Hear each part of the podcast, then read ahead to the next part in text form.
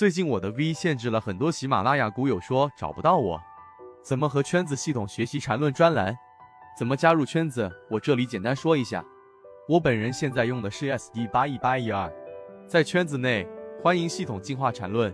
接下来听一下今天三分钟讲解。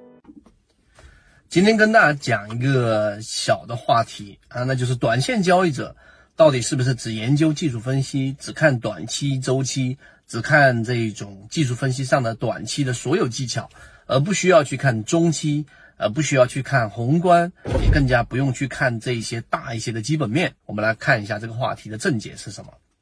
当然我说正解啊，每个人的这种交易理念、交易模式是不一样的。你是短线交易者也好，你是中线交易者也好 ，A 股市场当中做长线布局啊，很少的机会。那你如果说是短线交易者，实际上你是不是要看中期，看一看行业板块，看一看大盘的整个趋势？实际上你做短线交易者，给你选项，你是要做一个纯技术分析交易者，没有护城河，你不了解上市公司它到底有没有一个定价权，在它所属的行业就投身进去做一个投机。那你这种成功概率和我们所说的我们找到了护城河，并且呢它的护城河是比较稳定的，哪怕是一个再怎么样小白的基金经理啊，他也不能忽视的一个优势，它有护城河。然后我们找到散户数量大幅减少啊，那散户数量大幅减少，筹码密集，意味着这样的标的它本身里面的浮筹很少。再有你就用短线交易者以低吸作为操作的缠论，找到第一类型、第二类型买点，这种交易模式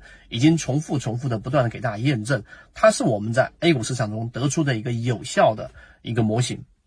所以回归到所有啊，我们最后给大家去传递的一个观念就是，你是一个短线交易者也好，中线交易者也好，你必须是要去啊，在一个中期的视角上，在一个中期的这样的一个视野当中，去拓宽你自己对于市场的理解。你需要看一看大盘现在环境怎么样，你需要了解现在行业板块的轮动到底是有主线没主线，你需要了解这个上市公司这个标的它到底是不是有一个价值是存在的，它是一个我们所有人都能看懂的这一种具有潜力的这一种标的，还是一个我们完全不了解的一个行业，这些都属于中期视角。有了这个中期视角，然后再去做短线，你会发现你的成功率会大幅的提升，并且呢，你的整个交易的信心也会大幅的增加，因为即使你踏空了，它向下的空间很小，并且它很快就会修复上来，这是一个大概率事件。所以希望今天我们的三分钟对大家来说有所帮助。好，今天讲这么多，和你一起终身进化。